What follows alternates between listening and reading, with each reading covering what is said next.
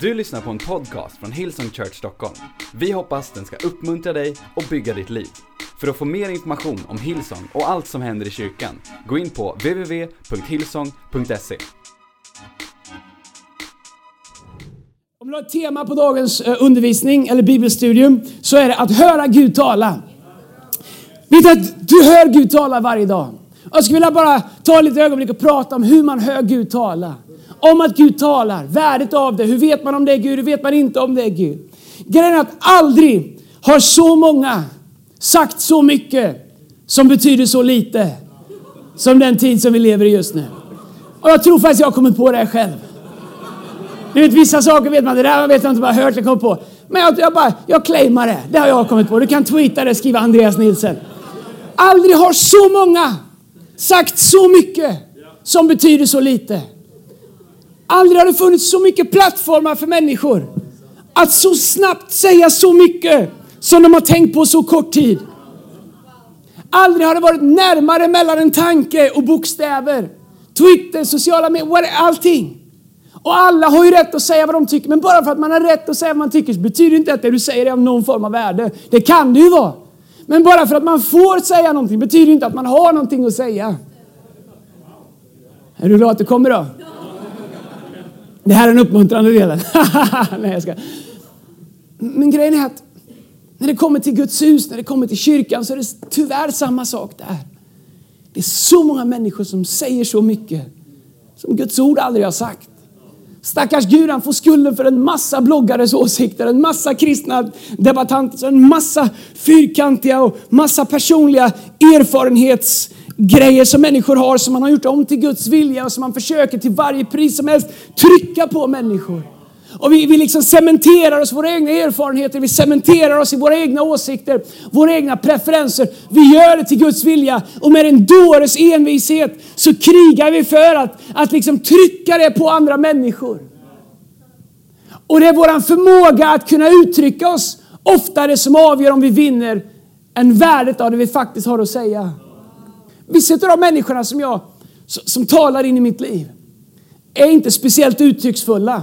De är, de är egentligen kanske inga plattformsmänniskor. En del av dem här. Till exempel, jag, jag tror jag sagt en gång att under en period så gick jag i terapi. Typ, typ i fem, fem år träffade jag eh, en pastor som hette Kjell-Axel Johansson. Jag var en period i mitt liv där, där jag var på, eh, jag hade liksom avslutat en tjänst i kyrkan. Jag kände att mitt självförtroende, min andliga självbild, allting var i botten. Och utav någon anledning så fick jag kontakt med Kjell-Axel Johansson och vi träffades och tog en fika och han blev otroligt värdefull för mig. En gång i månaden träffade jag honom. Men han sa nästan ingenting, det var super awkward. Bara det, vem är den människan? Vi träffades, jag köpte kaffe, vi träffades på ställen där det fanns bra choklad. Vi köpte några så här, olika chokladbitar och du vet, så här, tryfflar och grejer. Och sen satt vi där och drack kaffe. Så satt han bara där. Super awkward. Jag, jag, då hade jag ännu mer jobbigt med att det var tyst. Han satt där tyst. Tio minuter sa ingenting. Jag bara, vad är det här? Det är tur att han inte tar betalt för den här taxametern den bara går ingenting händer här. alltså. Det är som att sätta sig i taxin och taxametern börjar men vi åker ingenstans. Det tog mig två år att inse att vi har åkt jättelångt. På väldigt, väldigt få ord. Därför att jag tänkte att det som avgör hur långt vi kommer är hur mycket vi pratar. Det är inte alltid det som sägs eller hur mycket som sägs som avgör värdet på det som faktiskt uppstår. Utan vart det som sägs kommer ifrån. Och faktum är att till och med Bibeln säger att dåren framstår som vis när han tiger eller hon tiger. Det innebär att till och med ett pucko kan framstå som smart om du bara lär dig vara tyst ibland. Nu har vi inga pucko här, men om du känner något sånt. Pucko är för övrigt den bästa dryckerna som finns. Jag älskar pucko. Synd att den är så onyttig, jag dricker den varje dag. Därför är det så otroligt viktigt för oss att vi hör från Gud. Så att det vi säger har substans. Och kanske är du här och din andliga självbild är liksom, men jag hör inte från Gud. Det är sånt som pastorer gör och det är sånt som andra människor gör. Du hör visst från Gud. Gud har talat till dig innan du ens föddes. Gud talade till dig i din mammas mage. Och Gud har fortsatt att tala till dig. Det är bara att du har inte lärt dig att urskilja hans röst. Om du tror att Gud inte talar så är det inte för att han inte talar. Det är för att du har inte förstått vad det är, att det är Gud som talar. Att höra Gud tala och leda oss, det är ingen lyxvara eller extrautrustning för bra kristna. Det är en livsnödvändighet. för att leva de liv som Gud har kallat oss till. Jesus säger i Matteus kapitel 4, vers 4, säger han så här. Så här Jesus svarar, det står skrivet, människan lever inte bara av bröd, utan av varje ord som utgår från Guds mun. Det innebär vad han säger, hej det är inte bara den näringen som vi tar det som faktiskt gör att vi lever. Utan Guds ord att höra ifrån Gud avgör om vi kan leva eller inte. Du säger, men jag lever ju här. Och jag satt på ett tåg en gång och jag såg en affisch där det stod en del människor väntar ett helt liv på att börja leva. Att vi existerar betyder inte att vi lever. Att finnas till är inte samma sak som att leva. Att leva är att hitta sin plats på jorden som Gud har skapat oss till. Att hitta vårt syfte, att hitta vårt sammanhang. Att, att, att, att, att hitta Gud har skapat mig och här passar jag in. Det är att leva. Att leva är att blomstra. Att leva är inte, är inte att inte ha motgångar. Det är inte att livet är svårt ibland. Men du vet att det finns en mening. Jag vet varför jag är här. Jag vet vad min uppgift är. Jag vet vart jag är på väg. Jag är inte den jag skulle vilja vara, men tack gode Gud att jag inte är den jag brukade vara. Men det är skillnad på att finnas till och att leva. Gud vill att vi ska få leva. Och ska vi leva så säger det att människan lever inte bara av bröd, utan av varje ord som kommer ifrån Gud. Psalm 119, vers 5 säger ditt ord är mina fötters lykta och ett ljus på min sten. Han talar om att det är ditt ord som leder mig framåt. Så ofta så använder vi Guds ord mer som en krycka eller som stödhjul än som något som faktiskt får guida våra liv. Oftast använder vi Guds ord mer som någon slags höjdhoppningsmadrass där vi säger hopp Gud låt mig landa mjukt i det här kaoset. Istället för att använda det som något som får guida oss. Det är Guds ord, om vi ska hålla oss till friidrottsliknelser så istället för att Guds ord får vara en liksom, kritan på din löparbana som leder dig på den väg du ska vandra så använder vi så ofta mycket mer som något som ska fånga oss eller som ska hjälpa oss eller trösta oss. Och allt det där gör Guds ord. Men tänk om det är så att Gud fick börja och leda oss så att vi inte hela tiden behöver stödjuren. Att vi inte hela tiden behöver fångas, att vi inte hela tiden behöver, utan att Gud faktiskt kan leda oss på rätta vägar för sitt namns skull genom sitt ord. Jag vill inte att våran kyrka är en kyrka som är känd för att vi har moderna intryck. Kolla vilken fin inramning. I alla våra campusar har de tillverkat med hjulen och snurrar. De går, när det är jul så kommer det komma snurror, det blir chokladhjul i de där så kan man vinna. Nästa vecka flyttar julen in här. Jag älskar kreativiteten i våra team. Jag älskar våran jag älskar allt vi gör. Men det är inte det det är inte det att ändra dig som är någonting. Det är våran förståelse om vem Gud är, vad Guds ord är, att Gud talar till oss som är värt någonting. Himmel och jord ska förgås, men mina ord ska aldrig förgås, sa Jesus. Allt det här det kan vi ha och mista och göra om om vi hittar på bättre grejer. Men Guds ord, är levande och verksamt. Därför är det så oerhört viktigt att om vi ska bygga en kyrka som förvandlar en nation så är det inte bara genom vår kreativitet utan det är genom att vi förstår och höra Guds röst och vara ledda av den. Att vi förstår att Gud vill tala till oss. Och jag har inte ens börjat predika och klockan går. Men Gud är en talande Gud. Gud är en kommunicerande Gud. Talan betyder att han talar, med Gud han kommunicerar, betyder att han vill ha, han vill ha en konversation. Det står i, i, i första Moseboken om, om Adam, att Adam vandrade med Gud. Att de samtalade i lustgården. Att de gick runt och gav namn till djur, Adam fick gå namn till, att de umgicks. Att Gud skapade Adam till sin egen avbild för att han ville ha någon att umgås med. Det står om Enok eller Hanok beroende på hur, vad du kallar honom. Att han vandrade med Gud. Han, vandrade, han samtalade, han hade en konversation med Gud. En dag när de var ute och gick så, faktiskt Enok var en av de få som aldrig dog. Gud tog hem honom till himlen. Det finns ett kristet skämt, predikantfavoritskämt, där de säger att Henok var ute och gick med Gud och en dag sa Gud, nu är det närmare hem till mig än till dig, nu går vi hem till mig. Och sen försvann han upp i himlen. Men vad gjorde han innan? Han vandrade med Gud, han hade en konversation med Gud, därför att Gud är en konverserande Gud. Gud skapar med ord. Gud använder sitt ord för att skapa. Jorden var öde och tom. Eh, hans ande svävade över den. Och Gud talade, han sa var det ljus. Och ljuset skildes från mörkret och natt blev dag. Han talade så att land skildes ifrån hav. Han talade till människan. Han talade till Lazarus. Han talade när han hängde på korset. Han sa det är fullbordat. Så att förlåten brast och hans närvaro blev oss tillgänglig. Gud talar, han skapar genom sitt ord. Därför är det väldigt viktigt att om vi inte vet Guds ord så vet vi inte när Gud skapar saker i våra liv. Vi säger Gud kan du göra det här i mitt liv och han håller på för fullt. Men vi förstår inte det. Det är väldigt viktigt att vi förstår Guds ord så att vi kan tala med Gud. Det är en annan predikan, kanske kan predika den nästa vecka. Om att tala Guds ord. När vi förstår Guds ord och vi börjar säga det Guds ord säger, och börjar säga det Gud säger, då börjar vi göra det Gud gör. Då börjar vi säga till våra omständigheter skapande ord. Det finns två olika saker att adressera sina omständigheter. Det ena är konstaterande ord. Ofta gör de ingen skillnad. Säg inte att det är fel, men de, de gör inte så stor skillnad.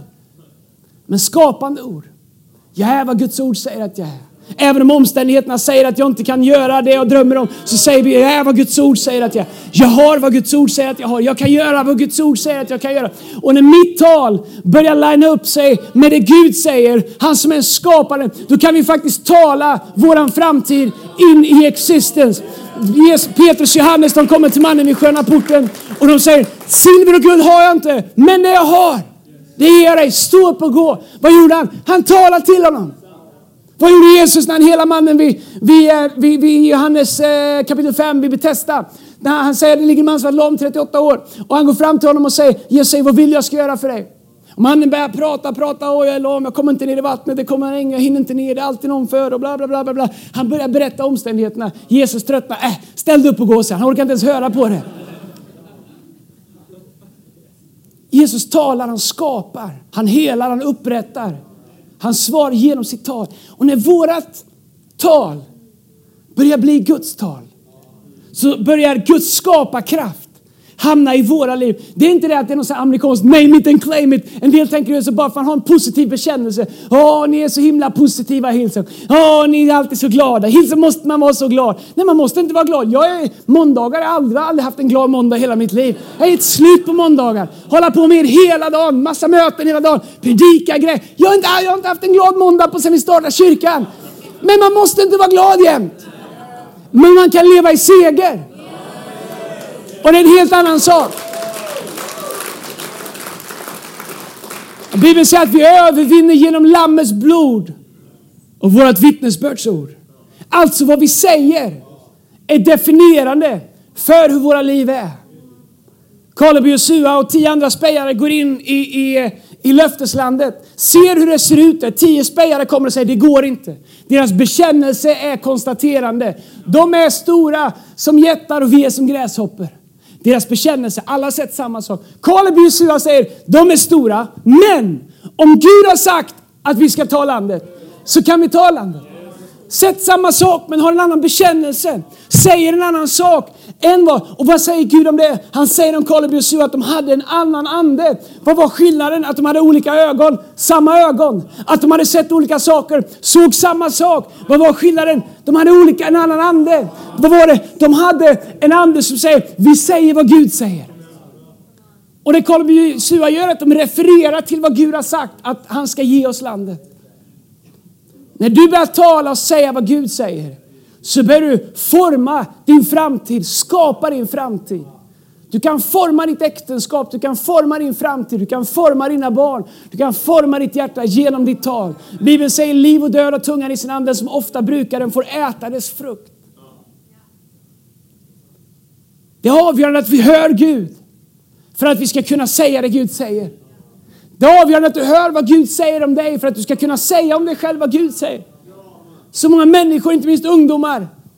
Jag var predikade i vår kyrka i Göteborg i fredags kväll på vår Young and Free Night där och Petrus var med mig. Och jag ser ungdomar och jag ser en brottningskamp det är om vad de säger om sig själva. Jag är inte tillräckligt bra, jag är inte tillräckligt snygg, jag är inte tillräckligt smal, jag är inte tillräckligt cool, jag har inte tillräckligt många followers, jag får inte tillräckligt många like. Och om man alltså formar sig själv med att, med liksom att peka ut sin brist. Du kan inte skälla på en sån människa och säga lägg av med det du måste ge dem en annan stämton. De här instrumenten som är, jag vet inte om de, de går inte att spela på någon av dem längre. Den där tidsmaskinen, den vet jag inte vad de gör med längre. Piano är det inte i alla fall, det var länge sedan det var. Men du förstår, de här instrumenten, anledningen att den låter bra är att alla har stämt sig till samma ton. En del av har ingen aning vad det betyder, men det betyder att ett hel låter samma överallt. Problemet med unga människor är att de har inte fått en annan stämton. Men istället för att skälla på dem och tala om hur dåligt deras liv är, hur dåligt den här världen är, hur kass sociala medier Det är inte det som är grejen. Grejen är att någon måste lära dem vad Gud säger om dem. Någon måste lära dem att höra vad Gud säger om dem. Att de är skapade värdefulla. Att de är skapade. Hej, det är inte bara ungdomar som brottas med det. Vi gör det allihop. Men om vad du säger att du är låter högre i ditt hjärta än vad Gud säger att du är så kommer du aldrig kunna leva det liv som Gud har fött dig till att leva. Därför vi behöver lära oss att höra Guds röst, okej? Okay? Alright, well, Gud talar till oss hela tiden. Hur gör han det? Och han gör det genom sitt ord. Det är det han talar till det mest. Det är förvånande ofta när man pratar med människor och säger Vad vill du göra? Jag vill höra Gud tala. Man frågar Läser du Bibeln regelbundet? Nej, det gör jag inte, men jag vill höra Gud tala. Hej! 99 av 100 gånger när Gud talar så gör han det genom sitt ord. En del säger Andreas, jag har aldrig hört Gud ta, Guds röst med hörbart. Jag säger, det kan vi fixa här och nu. Det är bara att öppna Bibeln och läsa högt. Så hör du Guds röst. Det här, det här, det här är en iPad, men, men det är också Guds ord. Ja. Guds ord är Guds ord är Guds ord. Så jag vill bara höra Gud. Absolut. Öppna vad du vill, bara läs till. Ta släkttavlan, det är Guds ord det också. Allt är Guds ord. Men ibland så får vi någon så här karismatisk spookighet. Oh, måste höra Guds ord. Sjum. Lite pad, lite synt i bakgrunden. Öppna Bibeln. Läs vad Bibeln säger om det.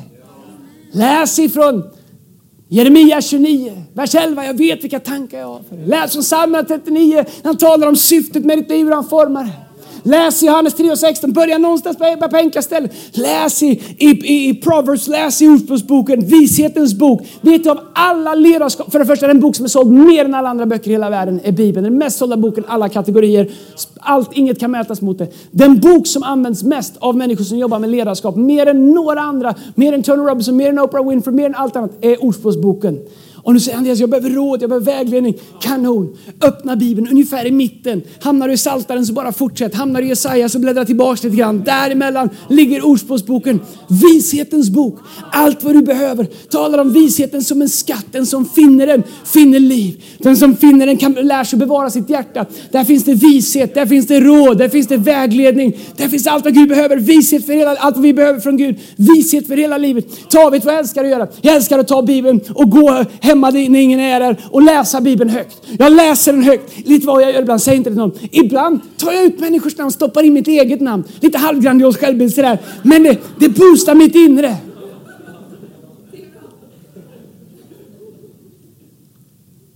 Om du vill höra Gud tala så läs Bibeln högt. Så Gud talar genom sitt ord. Men Gud talar också genom vår inre konversation.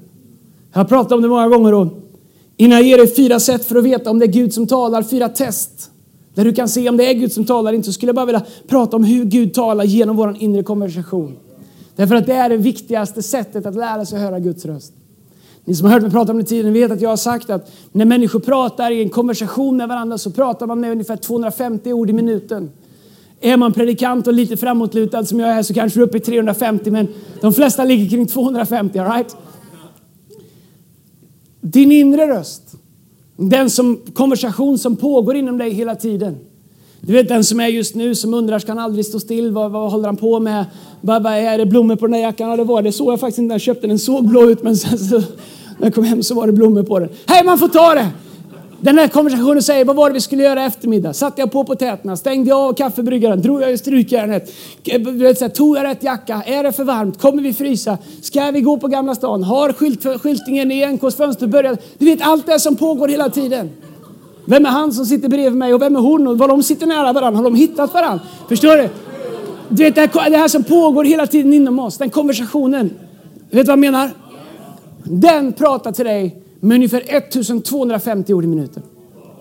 Alltså fyra, fem gånger snabbare. Så det viktigaste som sker här just nu, eller någonsin när du hör på en predikan, det är inte vad jag säger. Utan det är vad du säger till dig själv om vad jag säger. När jag säger Gud är god, då säger din konversation massa saker. Beroende på vart du är i livet och vad din erfarenhet av Gud är. En del säger yes, tack gode Gud för att du har visat dig att du är god. En del av oss säger jag vet inte ens om jag vågar tro på det här. Gud varför var du inte där? Gud hur kan du vara god när du gjort? Vår inre konversation berättar för oss vad vi ska känna om det vi hör. Allihopa till oss, vi har en inre konversation, vår inre röst. Okay. Två saker om den rösten och vad jag önskar att vi hade hela dagen. Två saker om den rösten. När Paulus säger att vi ska förnya vårt sinne. Okay? Då är det inte, oh, nu får jag inte tänka några dåliga tankar. Oh, nu är det maj och jag känner att det pirrar i kroppen, nu får jag inte tänka några dåliga tankar. Det är inte det som är att förnya vårt sinne, först och främst. Att förnya sitt sinne är att helga vår inre röst. Att förnya vårt sinne är att låta den helige Ande helga vår inre röst. För en del av er så handlar det om vad ni säger om er själva. Den negativa pågående liksom, konversationen som ni har om er själva. Hur otillräckliga ni är. Hur, liksom, hur ofta ni inte når upp. Hur mycket mer ni borde vara. Om ni bara hade varit lite mer så. Vet du, jag hade en period i mitt liv när det fanns en del av min röst som hela tiden, varje gång jag skulle predika, skrek åt mig. Vilka dåliga förutsättningar jag hade. Jag, jag har vänner som Judah Smith, en av världens bästa kommunikatörer, tycker jag. En bibellärd Judah Smith från USA. Han är sjunde generationens predikant. Det är, alltså, alla, hans far, hans farfars far, hans farfars farfar. far. Han är liksom avlad som en travhäst till att predika. Du förstår du, de har gjort det i ett labb är han framtagen för att predika. Hans far, hans farfars far. Du vet, han, kom, han har ju sån bra liksom, stamtavla, predikantstamtavla. Så när han vaknar så bara kommer predikningar. Fattar du? Tänk att ha det så. Så är inte mitt liv. Och under en period i mitt liv, för, inte nu men för, för ett tag sedan tillbaks, så varje gång som jag skulle predika på konferenser i USA eller på andra ställen, där alla de här liksom så här thoroughbred preachers, det betyder fullblodspredikanterna, som är neravlade, som har en stamtavla som går tillbaks till eh, Petrus och allihopa. Så kände jag mig hela tiden i underläge. Varje gång jag gick upp plattform tänkte jag, tänk om någon kommer på att jag inte har det här att göra. Tänk om någon kommer på att jag inte har vad som krävs. Och jag predikade så människor kunde stå upp och skrika. Efter ett tag så vet man hur, hur det där går till. Och människor kunde skrika, de kunde vråla. De kunde, och ändå så skriker mitt inre, Andreas, nu är det nära att de kommer på att du inte har täckning för vad du gör. Det är klart jag inte har täckning för det jag gör. Det är ju ingen som har det. Det är evangeliet som är vår täckning. Men vet du vad? Din inre konversation kan råna dig på Guds syfte. Här är något till alla som är gifta. Om du låter din inre konversation skena iväg så kommer din inre konversation berätta för dig allt som är fel i ditt äktenskap. Och det du lyssnar på kommer bli din sanning. Det betyder inte att det är sant. Vet du vad? Det finns platser, det finns tankesätt, det finns röster där man som gift inte ens går. Det finns platt, det finns saker sett i mitt huvud där liksom, uh, liksom options i ett äktenskap eller konsekvenser i ett äktenskap. Det jag och Lina under våra 15 år, vi har bara bestämt oss, vi går inte ens dit. Vi håller fast och låter Gud helga vår inre konversation. Ibland har vi kämpat, jag och Lina i det yttre. Ibland har vi kämpat i våra relationer. Det finns inga relationer som är enkla. Men vet du vad? Om vi släpper taget om vår inre konversation och börjar låta den diktera våra liv då kommer den som inte är sanning, men vet du vad? Har vi lyssnat på den tillräckligt länge så känns den hemma. Och helt plötsligt säger vi, det här känns rätt för mig. Det betyder inte att det är rätt. Vi har bara vant oss vid en konversation. Vi har vant oss vid en röst. Vi har vant oss vid någonting som från början kändes helt fel. Men nu har vi blivit vana vid det och nu har det blivit våran sanning. När Paulus säger att vi ska förnya vårat sinne så säger han förnya rösten. Låt den helgas. Låt den bli vad Gud säger. Vad säger din röst? Och om du inte läser Bibeln så kommer din inre röst aldrig linas upp vad Guds ord säger om dig. Då kommer Guds ord, din inre röst kommer aldrig någonsin bli, din inre röst kommer säga hej, jag vet vem du är. Du är en före detta, du är en frånskild, du är en före detta liksom, företagare, du är en före detta framgångsrik, du är en före detta missbrukare, du är en före detta kriminell. Din inre röst kommer alltid tala om för dig vad din brist är. Medan Guds ord alltid kommer att säga, hej du är Guds son, du är Guds dotter, du är adopterad, du är inlimpad, du är välkommen, du är frälst, du är rättfärdiggjord, you are approved. Du är vad Guds ord säger att du är. Det är därför som det är så avgörande för oss att höra Gud. Att höra hans röst. Så att vi kan låta vår inre röst börja forma våra liv. Och vet du vart Gud talar i nio fall av tio? Han talar genom vår inre röst. Det är där du säger, jag har aldrig hört Gud tala. Och jag säger, det har du visst det. Det är bara att du har trott att det är du. Gud har jag upptäckt, och jag har stöd för det i Bibeln, vi kommer dit. Talar allra mest genom vår inre konversation. Om vi lär oss känna igen Guds röst, om vi lär oss ur Guds ord så att vi kan stämma av det vi hör gentemot Guds ord, så kommer vi upptäcka att Gud talar hela tiden.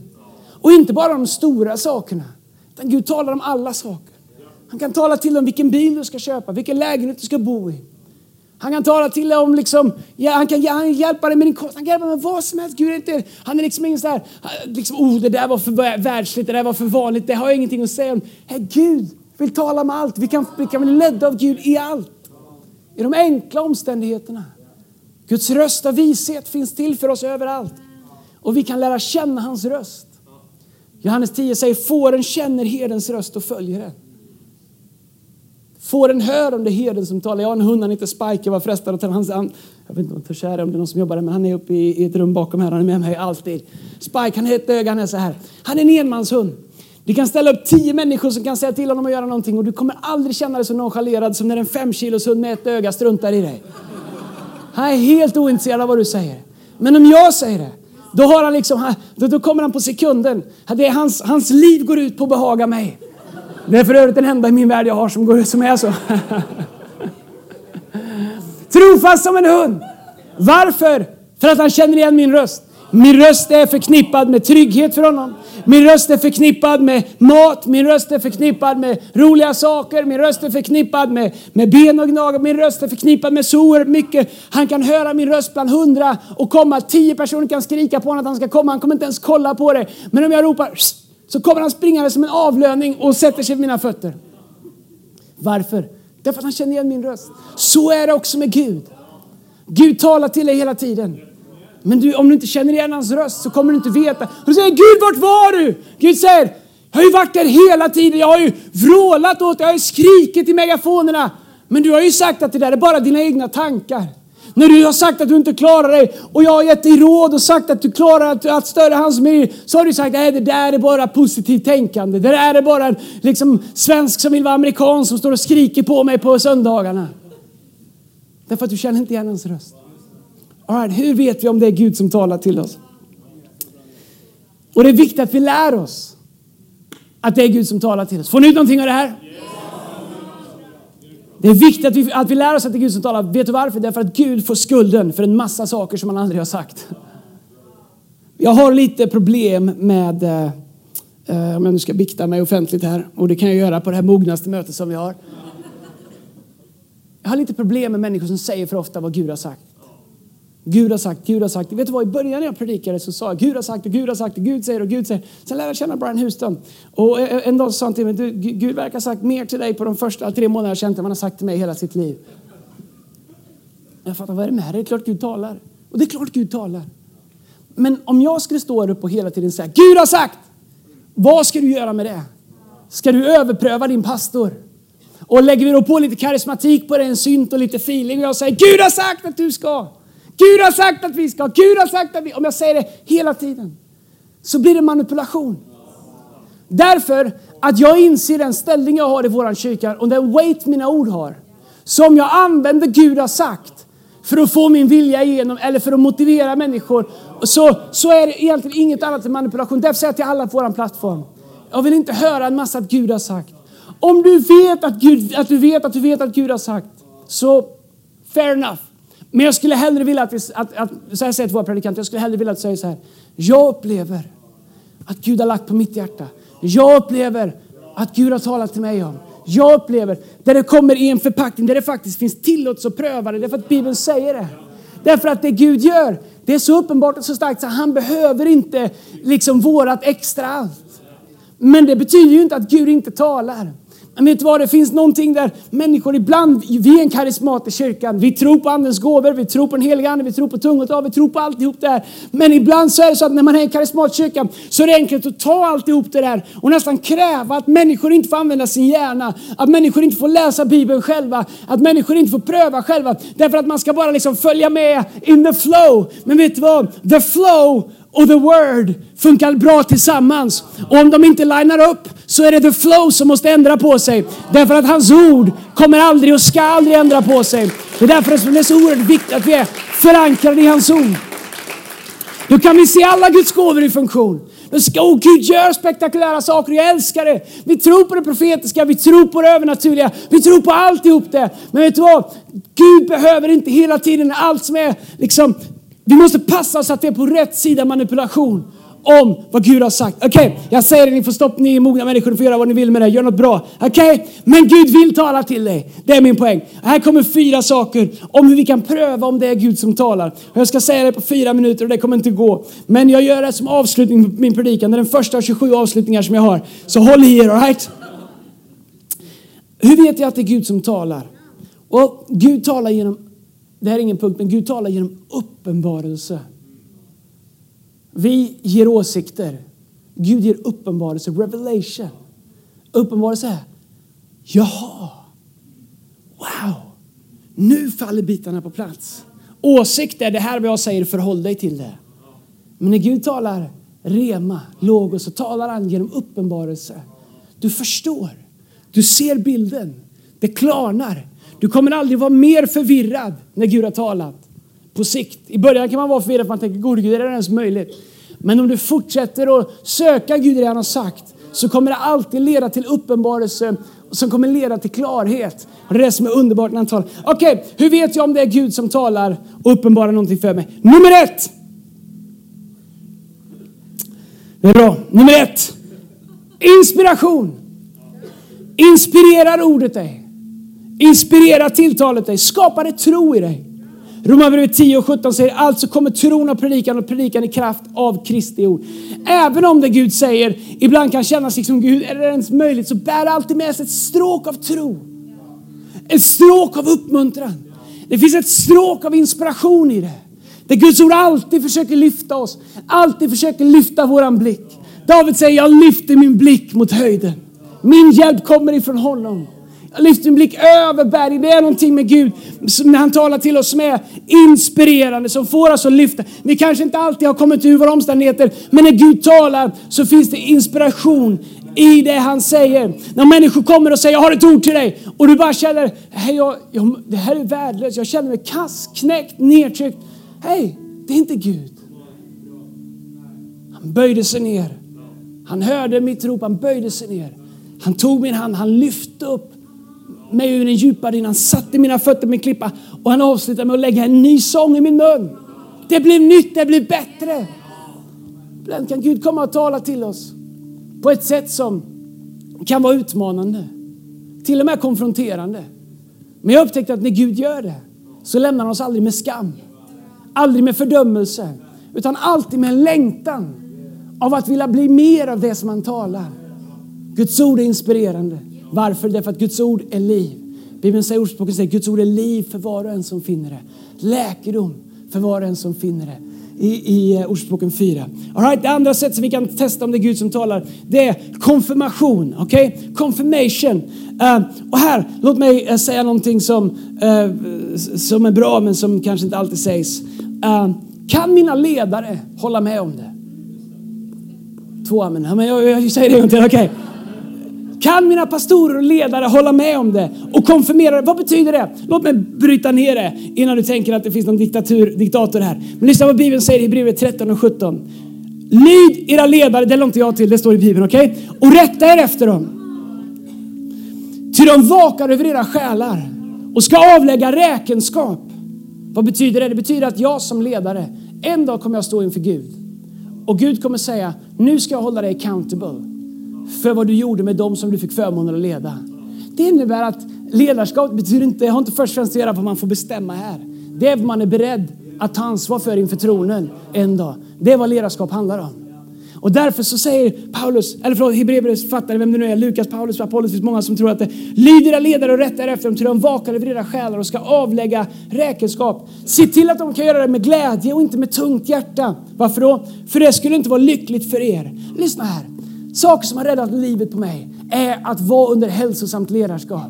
När jag kom till USA och, och, och, och blev liksom kom tillbaks till Gud efter många års frånvaro från Gud och hamnar under coach Tom Mullins, pastor Tom Mullins ledarskap. Och det var tufft, men det passade mig. Men tack gode Gud vad hälsosamt ledarskap, även om det var fostrande, gjorde mitt liv. Tack gode Gud för pastor Brian Houston och det han betyder i mitt liv. För människor som kan tala in i mitt liv. Tack gode Gud vad många dåliga idéer jag har blivit räddad ifrån därför att jag har haft någon som jag kunnat prata med dem om.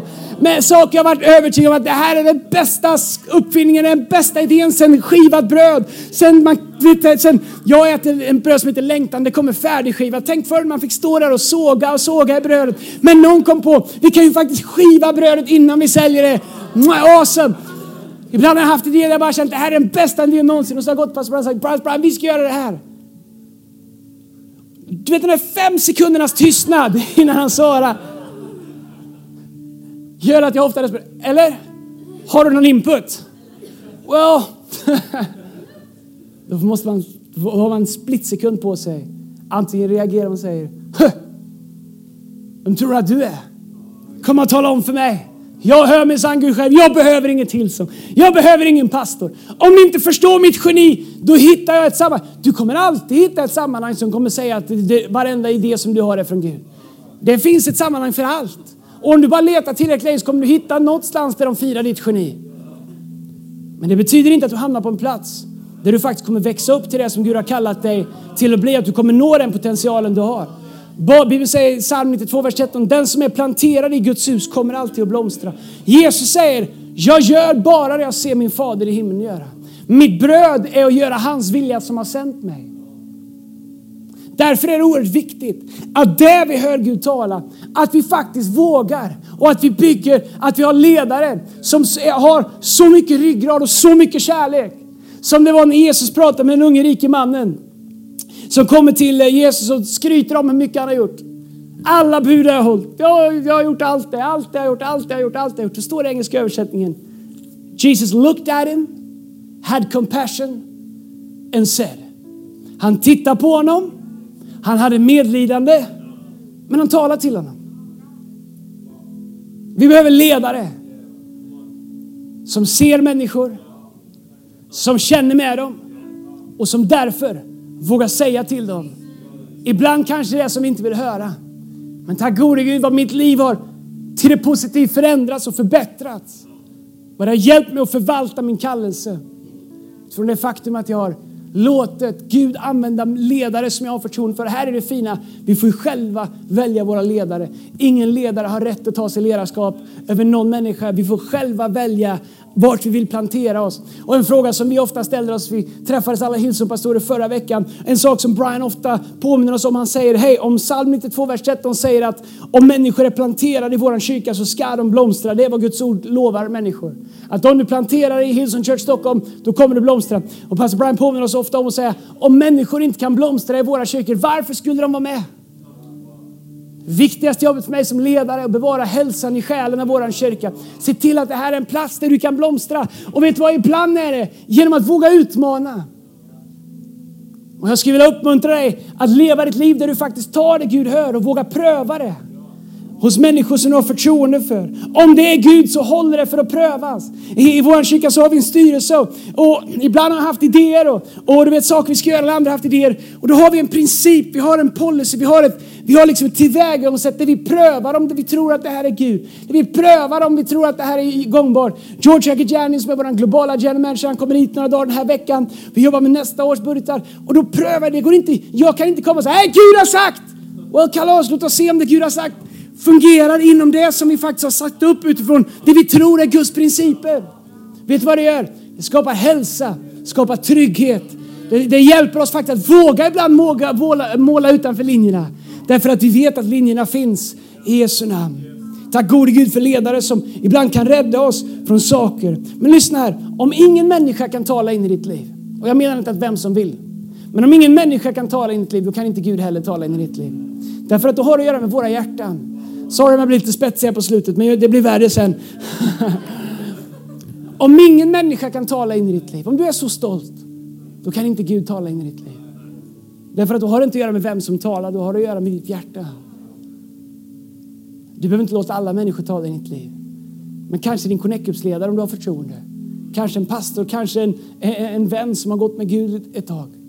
Låt människor som älskar dig tillräckligt mycket för att säga sanningen i kärlek tala in i ditt liv. Det tredje sättet som vi ser om det är Guds ord, det är transformation. Är det Gud, det Gud säger transformerande? Transformerar tilltalet dig att bli mer lik Jesus. För i slutändan så är det det allting handlar om. Gör det här med mer lik Jesus. Hjälper det här med att göra Jesu vilja. Hjälper det här med att göra det Gud har kallat mig till. Och i Romarbrevet kapitel 12, vers 2 i den engelska översättningen NIV så står det Do not conform any longer to the pattern of this world but be transformed by the renewing of your mind. Then you will be able to test and approve what God's will is. His good and pleasing and perfect will. Det han säger är att om, om vi slutar liksom att förhålla oss till det här som världen gör, utan vi låter våra sinnen bli transformed. När Gud, vi låter ordet som Gud talar till oss transformera oss genom att vi förnyar vårt sinne, det pratade vi om tidigare, rösten. Då kommer vi kunna pröva varje sak som är Guds vilja. His good and pleasing and perfect will. Så när Gud talar genom andra människor, genom din inre röst, genom bibelordet, är det transformerande. Gör det dig mer lik Jesus. Gör det dig närmare det som Gud har kallat oss till att vara. Och om du säger att Gud har kallat mig att jag inte ska vara med i någon kyrka. Well, det är omöjligt för du skulle vara emot hans ord. Och Bibeln säger att Gud kan inte ljuga. Och Bibeln säger att den som lägger till eller drar ifrån någonting från ordet, he's in trouble. Så det är därför som det är så oerhört viktigt att vi ser är ordet transformerande, gör det oss mer lika Jesus. Fjärde och sista, reproduktion. Om det är Guds ord så kommer det bära långsiktig frukt. Tid och frukt kommer avgöra om det är Gud som talar det. Matteus kapitel 7, vers 17 står det, så bär varje gott träd god frukt. Men ett dåligt träd bär dålig frukt. Ett gott träd kan inte bära dålig frukt. Inte heller kan ett dåligt träd bära god frukt.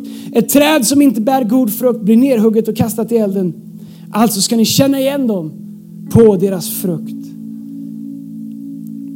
Jag tror att frukt är det finaste som Gud har skapat. Finns Det någonting bättre än när jag bodde i Florida. Gå ut på morgonen, plocka en apelsin eller en mango eller en avokado färsk, äta dem innan de har åkt till Mexiko och blivit besprutade eller hamnat och paketerade i Kina och flygna fram och tillbaka och konserverade. Ren frukt, amen. Ni som har äppelträd eller plommon hemma eller vad ni har. Och Lina satte en hallonbuske men den har Spike förgiftat så att den växer ingenting på den. Men här, är grejen. Vi kan argumentera hur mycket som helst. Men ett enda dig så är det om det finns frukt som avgör om det är Gud. Ni vet det här vi ibland kallar för väckelse och moves of God. Och här i vår kyrka, vi, vi kommer aldrig tala illa om någonting. Vi kommer aldrig säga det är från Gud och det är inte från Gud och det är bra och det är dåligt.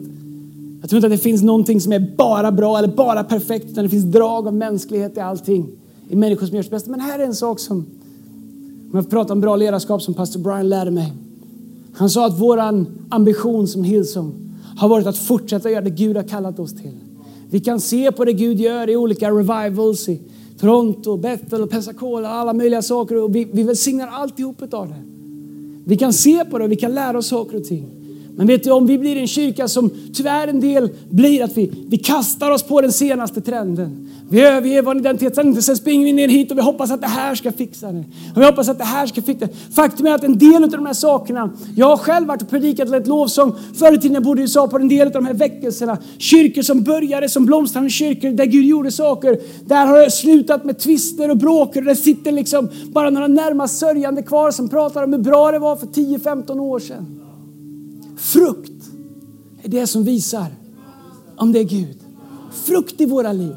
Spelar ingen roll vad jag säger att jag är, det är min frukt som säger vad jag är. Missförstå mig rätt. Jag talar inte illa om någonting som Gud gör. I alla de där ställena så har vi, har vi vänner och vi välsignar allt som Gud gör. Det är inte, våran, det är inte ens vårt jobb eller rättighet att, att liksom gradera eller säga vad som är Gud. Men det som är vår uppgift, det är att trofast fortsätta göra det Gud har kallat oss till att göra.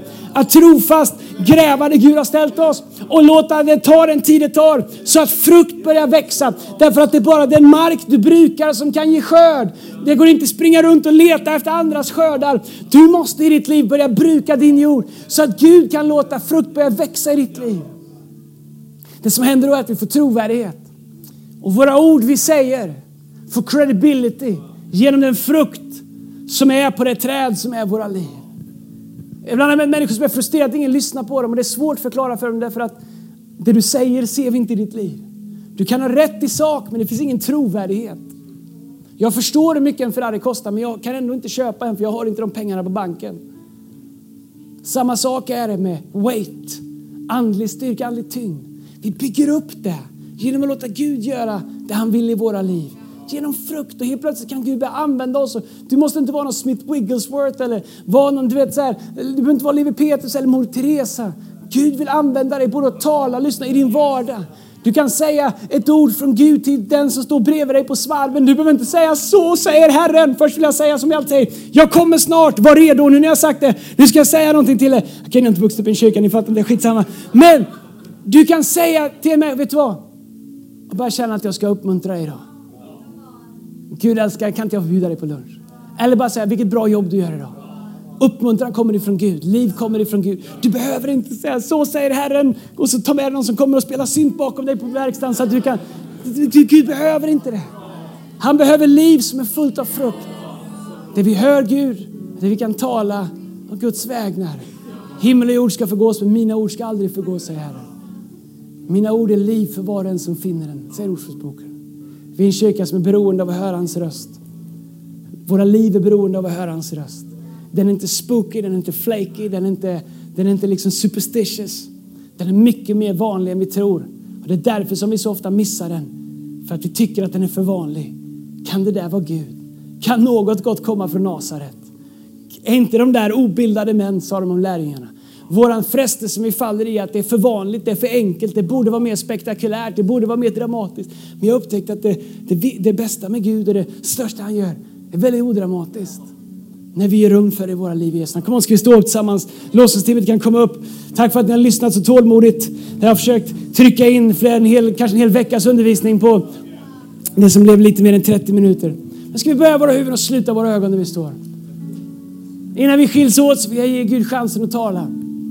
Därför att när man undervisar i ordet så vill den helige alltid bekräfta det vi har undervisat om genom att få chansen att göra det. Medan vi gör oss redo att sjunga en sång så med alla huvuden böjda, alla ögon stängda. Så där du står, i ditt inre, be Gud tala till dig just nu.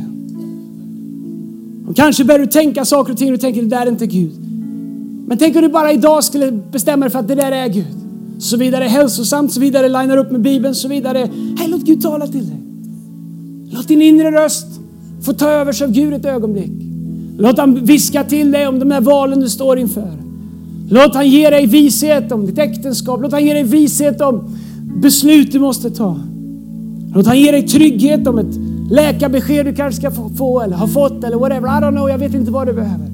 Låt han ge dig uppmuntran, whatever. Låt han tala till dig just nu. Tackar dig helige Ande. För att du bär Guds röst in i våra hjärtan. Helige Ande, jag ber att du skulle öppna våra hjärtan, öppna våra sinnen, Herre Jesus. Helige Ande, jag ber att du skulle hjälpa oss att trycka tillbaks våran mänsklighet, våran ibland cyniskhet, våran vilja att kunna förstå för att tro, Herre.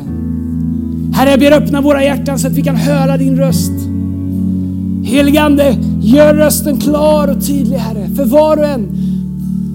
Så som ett barn lär sig att höra, höra sin mors röst redan i moderlivet, Herre, så ber jag att vi skulle lära oss att höra din helige Andes stämma, Herre. Herre, du som har något att säga om allt i Jesu namn. Herre, jag prisar dig och ärar dig, Herre. Tala till oss i Jesu namn. Du har lyssnat till en podcast från Hillsong Church Stockholm. Om du vill veta mer om vår kyrka eller om våra söndagsmöten, surfa in på www.hillsong.se.